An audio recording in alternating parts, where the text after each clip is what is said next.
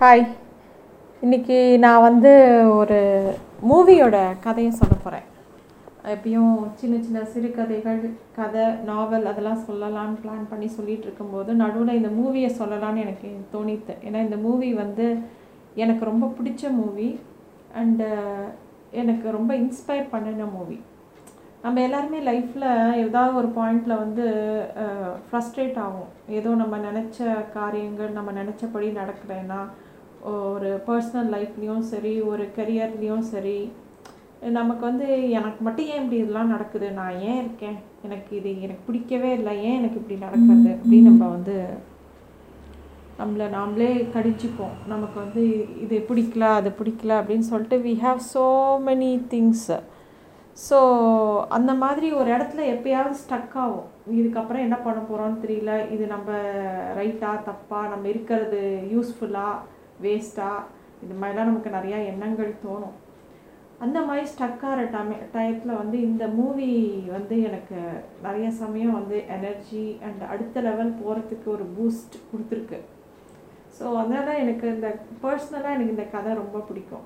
So I'm sharing this எதுக்கு நான் இவ்வளோ சொல்கிறேன்னாக்கா எதுக்கு திடீர்னு இத்தனை நாள் கதையாக ஐ மீன் வாசிக்கிற கதையாக சொல்லிகிட்டு இருந்தேன்னா திடீர்னு ஒரு மூவி கதையை சொல்கிறேன் அப்படின்னா எந்தெல்லாம் கதை என்னை இன்ஸ்பயர் பண்ணுறதோ அதெல்லாம் நான் ஷேர் பண்ணிக்கிறேன். ஸோ இந்த கதை இந்த படம் பேர் இட்ஸ் அ வண்டர்ஃபுல் லைஃப் இது வந்து நைன்டீன் ஃபார்ட்டி சிக்ஸில் ரிலீஸ் ஆன படம். ஃப்ராங்க் காப்ரா அப்படிங்கிறவர் வந்து டைரக்ட் பண்ணது. இட்ஸ் இங்கிலீஷ் மூவி இது படத்தோட கதை என்னன்னாக்கா ஜார்ஜ் பெய்லி அப்படிங்கிறவன் தான் இந்த படத்தோட ஹீரோ. ஜார்ஜ் பெய்லிங்கிற பையன் வந்து அவனோட லைஃப் பற்றின தான் இந்த கதை. ஃபஸ்ட்டு சீனில் வந்து ஜார்ஜ் பெய்லி வந்து சூசைட் பண்ணிக்க பிளான் பண்ணி ஒரு பிரிட்ஜு மேலே ஏறி நின்று தண்ணிக்குள்ளே குதிக்க போகிறான் இதுதான் ஃபஸ்ட்டு சீன் அவன் அதான் ப பிளான் பண்ணியிருப்பான் எப்படியாவது நம்ம குதிச்சு சூசைட் பண்ணிக்கணும்னு சொல்லிட்டு. அப்போ வந்து இந்த நியூஸ் வந்து ஹெவனுக்கு போகுது. ஹெவனில் காட் கிட்ட வந்து இந்த நியூஸ் போகுது இந்த மாதிரி ஜார்ஜ் பெய்லி சூசைட் பண்ணிக்க போகிறான்னொடனே காட் வந்து உடனே one of the angel Clara கிளாரன்ஸுங்கிற ஏஞ்சலை கூப்பிட்டு நீ வந்து ஜார்ஜ் பெய்லியை காப்பாற்று அதான் உனக்கு அசைன்மெண்ட் நீ அவனை காப்பாற்றினேன்னா உனக்கு வந்து உன்னோட விங்ஸ் திருப்பி கொடுக்கப்படும் அப்படின்னு சொல்கிறார் கிளாரன்ஸ் வந்து ஜார்ஜ் பெய்லியை காப்பாற்றணுமா சரி அவன் யார் என்னன்னு கேட்குறார் உடனே ஜார்ஜ் பெய்லி யார் அப்படிங்கிறது அந்த ஏஞ்சலுக்கு வந்து ஒரு சின்ன சினாப்சிஸ் மாதிரி ஒரு குட்டி ப்ரமோ மாதிரி போட்டு காமிக்கிறாங்க. ஜார்ஜ் பெயின் யாருன்னா அவன் வந்து பெட்ஃபோர்ட் ஃபால்ஸ் அப்படின்னு சொல்லிட்டு ஒரு இடம் இருக்குது அந்த இடத்துல வந்து அவன் அதான் அவனோட ஊர். அவன் நைன்டீன் எயிட் நைன்டீனில் ஒரு பன்னெண்டு வயசு இருக்கும்போது ஜார்ஜ் பெய்லி வந்து அவன் ஃப்ரெண்ட்ஸோட ஃப்ரெண்ட்ஸு அவன் தம்பி எல்லாரோடையும் ஐஸ் ஸ்கேட்டிங் விளையாடிட்டு இருக்கான். அப்போ வந்து ஒரு ஃப்ரோசன் லேக்குக்குள்ளே அவனோட தம்பி விழுந்துடுறான்.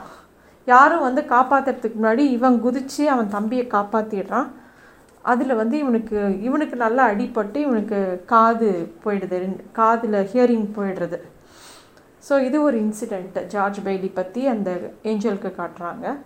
ரெண்டாவது இன்சிடெண்ட் என்ன காட்டுறாங்கன்னா ஜார்ஜ் பெய்லி வந்து ஒரு ஸ்கூலில் படிச்சுட்டு ஒரு ஃபார்மா ஃபார்மஸ்யூட்டிக்கல்ஸ் இருக்கு இல்லையா அங்கே வந்து பார்ட் டைமாக வேலை பார்க்குறான். இது நைன்டீன் நைன்டீஸில் வந்து பெரிய மருந்து கடையெல்லாம் வந்து மிக்சர்ஸ் மாதிரி வச்சுருப்பாங்க. அவங்க தான் மருந்து கலந்து கொடுப்பாங்க ப்ரிஸ்கிரிப்ஷனை பார்த்து.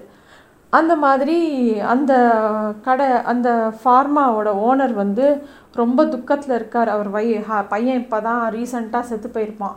அந்த துக்கத்தில் இருப்பார் அதனால் எந்த ப்ரிஸ்கிரிப்ஷனை பார்த்தாலும் அவர் ரொம்ப அலட்சியமாக மருந்து கொடுப்பார். அப்போ வந்து ஒரு ஏதோ ஒரு ப்ரிஸ்கிரிப்ஷன் வர அவர் தப்பான மருந்தை அதாவது தப்பான பாய்சன் மருந்தை கொடுத்துட்றார். அதை இந்த பையன் கண்டுபிடிச்சி என்ன தப்பு பண்ண பார்த்தீங்க அந்த பையன் செத்து போயிருந்தால் நீங்கள் வந்து ஜெயிலுக்கு போயிருப்பீங்களே அப்படின்னு சொல்லி அவரை காப்பாற்றிடுறான் அவரும் ரொம்ப ஃபீல் பண்ணி ஐயோ நீ இல்லைன்னா நான் என்ன பண்ணுவேன்? அப்படின்னு சொல்லி அழறார். ஸோ இது ஒரு இன்சிடெண்ட்டாக காட்டுறாங்க அந்த ஏஞ்சலுக்கு. மூணாவது இன்சிடெண்ட் வந்து இப்போ ஜார்ஜ் பெய்லி பெரிய பையன் ஆகிடுறான் அவன் வந்து ஹை ஸ்கூல் முடிக்க போகிறான் முடிச்சுட்டு அவன் காலேஜ் போகணும் ஹை ஸ்கூலில் என்னன்னாக்கா ஃபார்வெல் பார்ட்டியில் அவன் ஃப்ரெண்ட்ஸ் கூட எல்லாம் டான்ஸ் பண்ணுறான் அப்போ வந்து அவனோட சைல்ட்ஹுட் ஃப்ரெண்டு மேரிங்கிற பொண்ணை பார்க்குறான் he falls in love with her அப்போ வந்து அவன் ஃப்ரெண்ட்ஸ் கிட்டலாம் சொல்கிறான் நான் ஒவ்வொருத்தரும் அவங்க என்னென்ன பண்ண போகிறாங்கன்னு சொல்லும்போது இவன் சொல்கிறான் நான் வேர்ல்டு ஃபுல்லாக சுற்றி பார்க்க போகிறேன் பெரிய பெரிய காலேஜில் போய் படிக்க போகிறேன் அதான் என்னோடய எய்மு இந்த ஹை ஸ்கூல் பார்ட்டி முடிஞ்சோடனே இன்னும் ஒன் வீக்கில் நான் வந்து வெளிநாட்டுக்கெலாம் கிளம்ப போகிறேன் அப்படின்னு சொல்கிறான் அப்படி சொல்லிகிட்டே இருக்கும்போது திடீர்னு ஒரு நியூஸ் வருது. அவங்க அப்பாவுக்கு வந்து ஸ்ட்ரோக் வந்து அவங்க அப்பா செத்து போயிடுறார் மறுநாள். அதனால் அவன் வந்து அவங்க அப் அவங்களுக்கு ஒரு ஃபேமிலி பிஸ்னஸ் இருக்குது அதாவது அந்த பெட்ஃபார்ட் ஃபால்ஸில் ரெண்டு பெரிய ஆளுங்க இருக்காங்க. ஒன்று வந்து இவங்க அப்பா வந்து ஒரு சின்ன ஒரு மைக்ரோ ஃபினான்ஸ் மாதிரி ஒன்று வச்சுருக்காரு. அது மூலமாக லோன்ஸ் கொடுத்து வட்டி கொடுத்து அந்த மாதிரி அவர் ஒரு சின்ன பேங்க் மாதிரி வச்சுருக்காரு. அதே ஊரில் பாட்டருங்கிற ஒரு ஆள் வந்து அவன் தான் பெரிய பணக்காரன். அவன் வந்து ரொம்ப அதிக வட்டிக்கு நிறைய பேருக்கு பணம் கொடுப்பான். அவன் ஒருத்தர் இருக்கான். அவனுக்கு வந்து இவங்க ஃபேமிலி பிஸ்னஸ் மேலே தான் ஒரு கண் இவங்க அழிஞ்சிட்டா எல்லாருமே நம்மக்கிட்ட தான் லோன் எடுப்பாங்க. நம்ம பெரிய பணக்காரனால இவங்களால் நமக்கு பாதி பிஸ்னஸ் குறையுதுன்னு அவன் கொஞ்சம் கடுப்பில் இவங்க மேலே இருப்பான். எப்படியாவது இவங்க பிஸ்னஸை க்ளோஸ் பண்ணணும்னு இருப்பான். ஸோ இவங்க அப்பா இறந்த உடனே இன்வெஸ்டர்ஸ்லாம் என்ன சொல்லுவாங்க? நீ பார்த்துக்கிறதா இருந்தால் இந்த நாங்கள் பணத்தை திருப்பி கேட்க மாட்டோம். இல்லாட்டி இந்த பணத்தெல்லாம் திருப்பி கொடுக்கணும் அப்படிங்கிற மாதிரி சொல்லுவான். ஸோ அதனால இவன் என்ன பண்ணுவான்? அந்த அப்பா ஆரம்பித்த பிஸ்னஸை க்ளோஸ் பண்ணக்கூடாதுன்னு சொல்லிட்டு இவன் இல்லை நானே பார்த்துக்கிறேன் நான் படிக்க போகலை அப்படின்னு சொல்லிட்டு அவன் அந்த பிஸ்னஸ் எடுத்து நடத்த ஆரம்பிச்சிருவான். இவன் வந்து ஹை ஸ்கூல் முடித்து வெளிநாட்டுக்கு போய் படிக்கணுங்கிற ஆசையை அப்படியே விட்டுருவான். ஆனால் இவனோட தம்பியை அனுப்பிச்சி வைப்பான். இவன் இந்த வேலையை பார்த்துட்டு தான் தம்பியை படிக்க வைப்பான். அவன் தம்பி வெளியில் போய் பெரிய யூனிவர்சிட்டியில் ஜாயின் பண்ணுவான். இவன் அந்த மேரியே கல்யாணம் பண்ணிவிட்டு அதே ஊர்லேயே இருப்பான். ஒரு ஹனிமூன் கூட போக மாட்டான் அந்த ஊர்லேயே அந்த பிஸ்னஸை பார்த்துட்டு அந்த பிஸ்னஸை எப்படி டெவலப் பண்ணலான்ட்டு அந்த மைக்ரோ ஃபினான்ஸ்லேயே அங்கே இருக்கிற ஏழைங்களுக்கெல்லாம் கம்மியான வட்டியில் வீடெல்லாம் கட்டி கொடுத்து அந்த மாதிரியே இருப்பான். இவனுக்கு வந்து ஒரு அங்கிள் வந்து இவனோட அங்கிள் வந்து பில்லி அப்படின்னு சொல்லிட்டு ஒருத்தர் இருப்பார். அவர் இவன் கூடயே இருப்பார். அவருக்கு ரொம்ப அவ்வளோவா பத்தாது. அதனாலும் இவரை ஒரு சின்ன வே அசிஸ்டண்ட் மாதிரி அவன் வச்சிட்ருப்பான் அந்த அவனோட ஃபேமில் அப்போ ஒரு நாள் என்ன ஆகும் அப்படின்னாக்கா world war world war participate பண்ணுறதுக்கு நிறைய பேரை ரெக்ரூட் பண்ணுவாங்க. இவனும் அப்ளை பண்ணுவான். ஆனால் இவனுக்கு காது கேட்காதுங்கிறதுனால இவனை ஹேண்டிகேப்னு இவனை எடுக்க மாட்டாங்க. அதே இவன் தம்பி செலக்ட் ஆகிடுவான் செலக்ட் ஆகிட்டு போயிடுவான். அவன் தம்பி செலக்ட் ஆகி அந்த வேர்ல்டு வாரில் பார்ட்டிசிபேட் பண்ணி அதில் ஏதோ ஒரு பெரிய சாதனை பண்ணி அவனை ஒரு வார் ஹீரோவாகிடுவான் அவன் வந்து அந்த ஊருக்கு திரும்பி வரப்போகிறான்னு சொல்கிற நியூஸ் வரும். அன்றைக்கி பார்த்து என்னாகும்? இவன் அந்த அங்கிள் பில்லி கிட்ட வந்து எட்டாயிரம் டாலர் கொடுத்து பேங்க்கில் டெபாசிட் பண்ண சொல்லுவான் ஜார்ஜ். அங்கிள் பில்லி தான் வந்து கொஞ்சம் அவ்வளோவா பத்தாது. அவர் அதை எடுத்துகிட்டு போகிறாரு பேங்க்கில் அது ஏதோ ஒரு கவனக்குறைவில் அந்த பணத்தை மிஸ் மிஸ் பண்ணிவிடுவார் அது அந்த பாட்டர்ஸ் கடைக்கு பாட்டர்ஸ்க்கு கையில் கிடச்சிரும். அந்த பாட்டருங்கிற வில்லன் கையில் கிடச்சிரும். ஆனால் அவன் எதுவும் சொல்லாமல் அதை எடுத்துகிட்டு போயிடுவான். அவர் பில்லிக்கு வந்து பில்லி அவருக்கு வந்து பணம் தொலைஞ்சது அதிர்ச்சி ஆகிடும் அவர் வந்து ஜார்ஜ் கிட்ட பணத்தை தொலைச்சிட்டேனவனே இவருக்கு இவனுக்கு என்ன பண்ணுறதுன்னு தெரியாது. அவன் அப்படியே உடஞ்சி போயிடுவான். சி ஒரு ரூபா ரெண்டு ரூபானா பரவாயில்ல. எட்டாயிரம் dollar in nineteen twenty I mean nineteen டுவெண்ட்டீஸில் வந்து it's big very big money. அவன் வந்து என்ன பண்ணுறதுனே தெரியாது. சரின்னு சொல்லிட்டு இந்த பாட்டர்கிட்டேயே போய் எனக்கு கடனாக பணம் கொடு அப்படின்னு கேட்பான். பாட்டர் சொல்லுவான் உன் பேரில் இன்சூரன்ஸ் இருக்குது அந்த வந்து என்கிட்ட கொடு. நீ இன்சூரன்ஸ்லேருந்து கிளைம் பண்ணுற பணம் வந்து உனக்கு நீ செத்து போனேன்னா தான் நிறையா பணம் வரும். நீ உயிரோடு இருந்தால் ரொம்ப பெரிய ரிட்டர்ன்ஸ் வராதுன்னு சொல்லுவான்.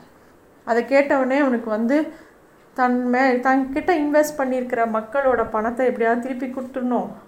தான் வய தன்னோட ஃபேமிலியையும் ஒரு பெரிய அசிங்கத்துலேருந்து காப்பாற்றணும் அதனால நம்ம செத்தே போகலான்னு சொல்லிட்டு தான் அவன் அந்த சூசைட் பண்ணிக்கிற முடிவை எடுத்திருப்பான்.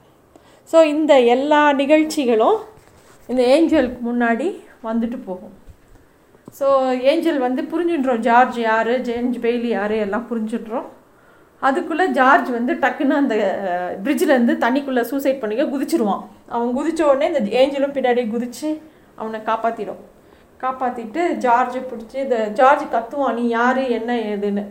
இந்த கிளாரன்ஸ் சொல்லும் நான் தான் உன்னோட கார்டியன் கார்டியன் ஏஞ்சல் உன்னை பார்த்துக்கிறது தான் என் பொறுப்பு. அப்படின்னு. இவன் நம்பவே மாட்டான். நீ ஏதோ சும்மா சொல்கிற என்னை காப்பாற்றுறதுக்காக அப்படின்னு சொல்லுவான். அது சொல்லும் இல்லை இல்லை நான் உனக்கு ஒரு வரம் தரேன். நீ இல் நீ எதுக்கு இந்த மாதிரி ஒரு சூசைட் பண்ணிக்கிற? உன் லைஃப் வந்து எவ்வளோ பெரிய கிஃப்ட்டு தெரியுமா? காட் எவ்வளோ ஆசையாக உனக்கு இந்த கிஃப்ட் கொடுத்துருக்காரு தெரியுமா? நீ எவ்வளோ முக்கியம் தெரியுமா இந்த யூனிவர்ஸுக்கு அப்படின்னு சொல்கிறான் அந்த அந்த ஏஞ்சல் அப்படி சொல்கிறது இவன் சொல்கிறான் ஆமாம் எனக்கு என்னது நல்லது நடந்தது? நான் வந்து சின்ன வயசுலேயே எனக்கு அடிப்பட்டு காது கேட்காம போயிடுத்து. அதுக்கப்புறம் நான் படிக்கணும்னு ஆசைப்பட்டது எதுவும் படிக்க முடியல. நான் வேர்ல்டெல்லாம் சுற்றி பார்க்கணுன்னு நினச்சேன் அதுவும் போக முடியல. ஒரு ஹனிமூன் கூட என்னால் போக முடியல. சின்ன வயசுலேயே எனக்கு ஒரு பெரிய பொறுப்பை கொடுத்துட்டாங்க. சரி அதையாவது ஒழுங்காக பண்ணலாம் அப்படின்னு சொன்னால் அந்த அதுவும் எனக்கு நல்லபடியாக நடக்கல. பணத்தை லூஸ் பண்ணிட்டேன். இப்போ நான் வந்து நாளைக்கு மட்டும் எனக்கு ஆடிட்டிங்கோ ஏதோ வந்ததுன்னா என்னோடய மானமே போயிடும். என்னை போலீஸ் அரெஸ்ட் பண்ணிடுவாங்க தெரியுமா? நான் உயிரோடு இருக்கிறதே வேஸ்ட்டு என்னால் யாருக்குமே பிரயோஜனம் இல்லை. நான் என்ன பண்ண போகிறேனோ என் வாழ்க்கையில் தோல்வி மேலே தோல்வி தான் அப்படின்னு சொல்லிட்டு அவன் அப்படியே புலம்புறான். இந்த ஏஞ்சல் சொல்லுது சரி நான் உனக்கு வரம் தரேன். நீ வந்து நீ இல்லைன்னா இந்த உலகம் எப்படி இருக்கும் நீ ஒரு தடவை பாரு. அப்போ தான் உன்னோட வேல்யூ உனக்கு புரியும். நீ ரொம்ப முக்கியமானவன் நான் சொல்கிறேன் ஆனால் நீ அதை நம்ப மாட்டேங்கிற. காட் வந்து உன்னை வந்து ஒரு பர்பஸ் இல்லாமல் படைக்கலை. நீ எவ்வளோ முக்கியம் அப்படிங்கிறது நீ இல்லாமல் இருந்தால் தான் இந்த உலகம் எப்படி இருக்குன்னு பார்த்தேன்னா தான் உனக்கு புரியும் அப்படின்னு சொல்லுது. சரின்னு சொல்லிட்டு அவன் அதை அக்செப்ட் பண்ணிக்கிறான். சரி அதை நான் பார்க்குறேன் அப்படிங்கிறான். ஸோ இது வந்து சொல்கிறது நீ இல்லாமல் இருந்தால் இந்த ஊர் எப்படி இருக்குங்கிறத நீ பார்க்க போகிற நீயே போய் நேரில் பார்க்க பார்ப்ப அப்படின்னு சொல்லிட்டு அந்த விஷனை கொடுக்கறது. ஸோ இந்த இவன் இல்லாமல் இருந்தால் அந்த ஊர் பேரே பெட்ஃபோர்ட் ஃபால்ஸில் பாட்டர்ஸ் விலே அப்படின்னு மாறிடுறது. ஏன்னா அந்த பாட்டருங்கிற ஒருத்தன் தான் இருக்கான். இவங்க அப்பா பிஸ்னஸ்ஸு இவங்க அப்பா செத்து போனவுடனே மூடிடுவாங்க. இவன் தான் இல்லையே நடத்துறதுக்கு. ஸோ அந்த ஒரு பணக்காரன் பேர்லேயே அந்த ஊரையே வளைச்சி போட்டுருவான். இதை பார்த்தோடனே அதுவே அவனுக்கு அதிர்ச்சியாக இருக்கும். அதை பார்த்துட்டு அவங்க வீட்டுக்கு போவான் அவங்க அம்மா இருப்பாங்க. வேறு யாரும் இருக்க மாட்டாங்க. இவன் கேட்பான் பில்லின்னு ஒருத்தர் இங்கே இருப்பார். அதாவது இவன் அங்கிளை பற்றி கேட்பான் ஆமாம் ஆமாம் இருந்தார். என்னோடய ஹஸ்பண்ட் இறந்தவுடனே அவர் அவருக்கு யாரும் வேலை கொடுக்கல எதுவும் கொடுக்கல. அவரை வந்து ஒரு சாதாரண ஹோமில் ஓல்டேஜ் ஹோமில் சேர்த்துட்டோம் ஏன்னா அவரை மெயின்டைன் பண்ணுறது கஷ்டமாக இருந்தது அப்படின்னு அவங்க அம்மா சொல்கிறாங்க அது அதுவும் அவனுக்கு வந்து ஐயோ பாவம் அங்கிள் பில்லி அப்படின்னு யோசிச்சுட்டே வெளில வரான். வெளில வந்தால் சிமெண்ட்ரியில் இவனோட தம்பியோட கல்லறை இருக்குது இவன் மட்டும் அந்த தம்பியை காப்பாற்றினா இந்நேரம் அந்த தம்பி செத்துருப்பான் தானே.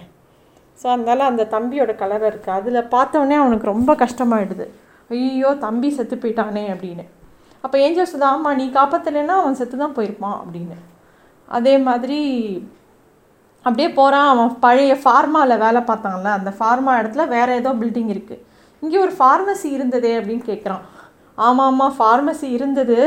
ஆனால் அதில் இருந்த ஒருத்தர் வந்து தப்பான மருந்து ஒரு பாய்சனை ஒரு ஆள் ஆளுக்கு கொடுத்து அவன் செத்து போயிட்டான். அதனால் அவனை அரெஸ்ட் பண்ணிட்டாங்க.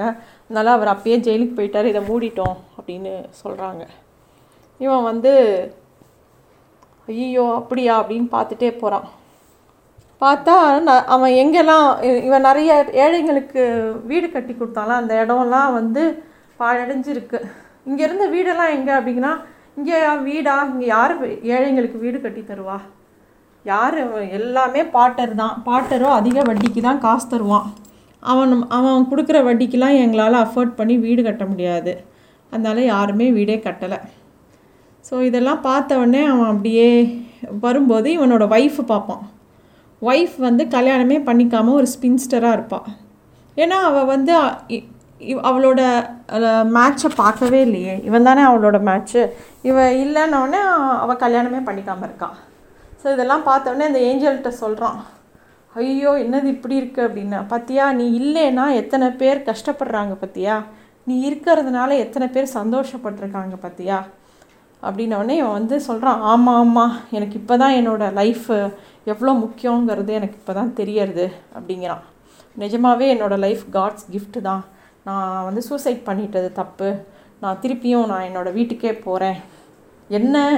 என்கிட்ட எனக்கு இப்போ பெரிய பண கஷ்டம். அந்த கஷ்டத்துலேருந்து நான் எப்படியாவது வெளியில் வந்துடுவேன் மற்றபடி இந்த கி என்னோடய லைஃப் எவ்வளோ பெரிய கிஃப்ட்டுன்னு நான் புரிஞ்சுன்ட்டேன் அப்படின்னு சொல்கிறான் ஏஞ்சல் வந்து அவனை அவன் வீட்டுக்கு அனுப்பி வைக்குது.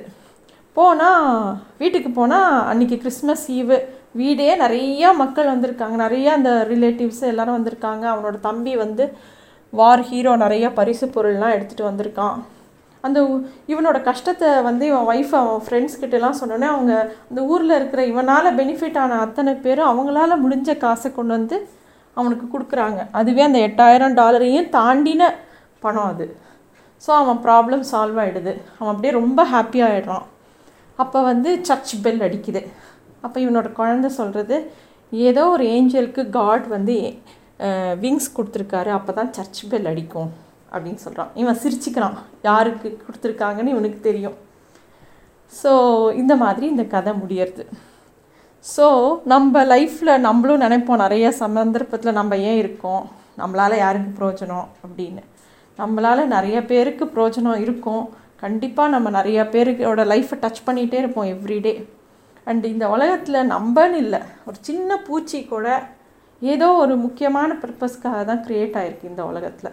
And everybody is touching everybody's life so அதுதான் இந்த கதையோட மெசேஜ் நம்ம ஏதோ ஒரு கஷ்டத்தில் இருக்கோன்னா அதுலேருந்து நம்ம ஏதோ ஒன்று கற்றுக்க வேண்டியது இருக்குது அது என்னங்கிறது கூர்ந்து கவனித்தோன்னா நம்ம அடுத்த நிலைக்கு போகலாம் இதுதான் எல்லா ஸ்பிரிச்சுவல் புக்ஸும் சொல்லுது. இதுதான் எல்லா செல்ஃப் ஹெல்ப் புக்கும் சொல்லுது. அது இந்த மூவியில் ரொம்ப அழகாக சிம்பிளாக புரிகிற மாதிரி எக்ஸ்பிளைன் பண்ணியிருப்பாங்க please do watch it it's a wonderful life